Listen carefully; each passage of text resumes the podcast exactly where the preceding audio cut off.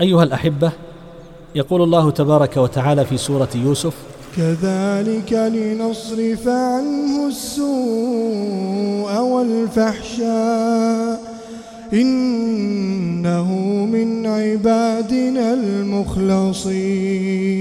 وفي القراءة الأخرى وهي متواترة إنه من عبادنا المخلصين. فدل ذلك على أن الإخلاص سبب لدفع العشق وما يترتب عليه من السوء والفحشاء التي هي ثمرته ونتيجته.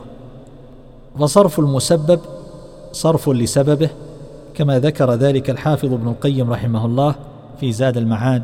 وهذه الآية أيها الأحبة تدل على أن الإخلاص سبب لفكاك العبد ونجاته من كل سوء وبلاء.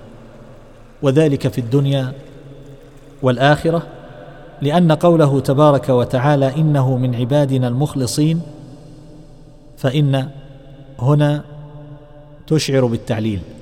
فلكونه من المخلصين خلصه الله جل جلاله. فأسأل الله تبارك وتعالى أن يخلصنا وإياكم من كل سوء وبلاء ومكروه في الدنيا والآخرة. والله أعلم. وصلى الله وسلم على نبينا محمد وعلى آله وصحبه أجمعين.